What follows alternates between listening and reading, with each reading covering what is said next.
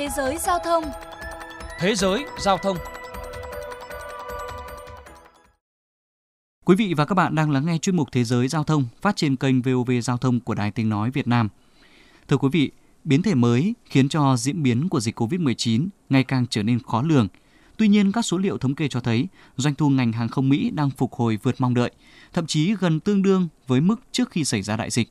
Vì sao lại có hiện tượng này? Để tìm hiểu, mời quý vị lắng nghe bài viết sau đây.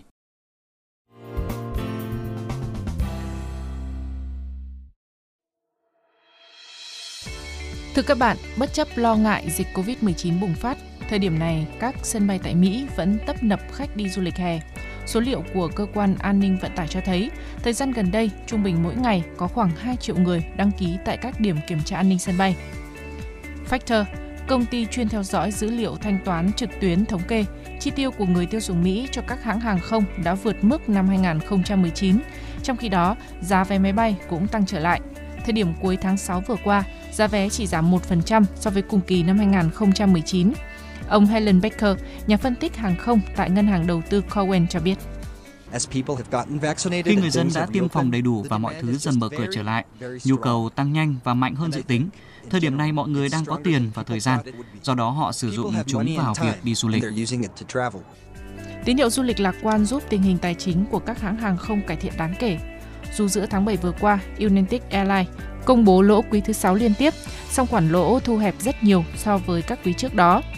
Giá cổ phiếu của United Airlines cũng tăng gần 4% khi hãng này dự báo nhu cầu đi lại tiếp tục phục hồi trong những tháng tới. Ngay cả phân khúc bị ảnh hưởng nặng nề nhất là các chuyến bay quốc tế đường dài. Ông Scott Kibbe, giám đốc điều hành United Airlines nhận định, biến thể Delta rõ ràng đáng lo ngại nhưng không có khả năng làm suy giảm sự hồi phục của ngành hàng không.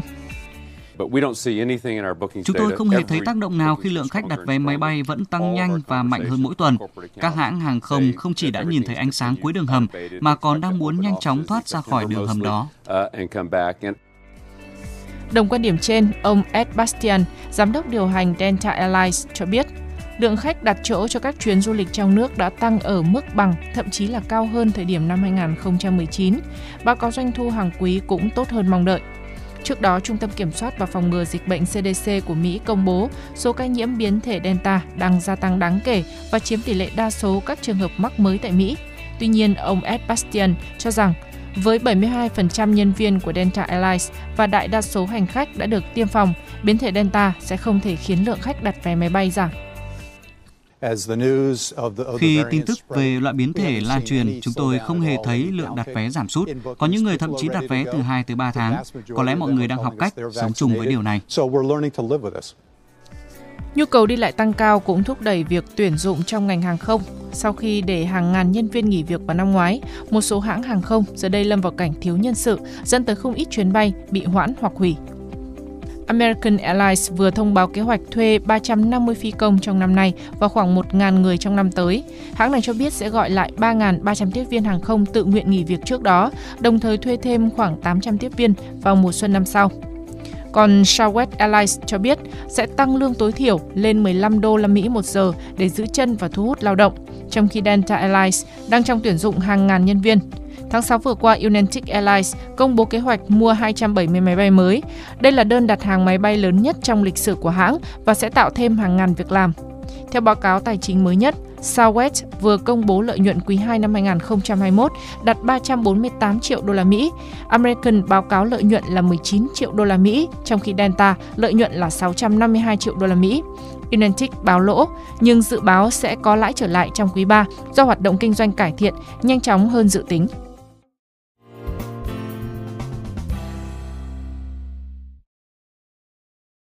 Thưa quý vị, Cục Hàng không Việt Nam dự báo ngành hàng không năm 2021 sẽ cải thiện so với năm 2020, đặc biệt vào nửa cuối năm 2021 khi việc tiêm vaccine COVID-19 được đẩy nhanh.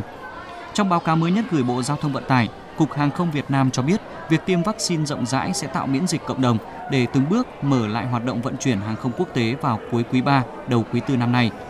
Ngày 12 tháng 8 vừa qua, trên chuyến bay nội bài đi Narita, Tokyo, Nhật Bản, Vietnam Airlines thử nghiệm thành công ứng dụng hộ chiếu sức khỏe điện tử IATA Travel Pass.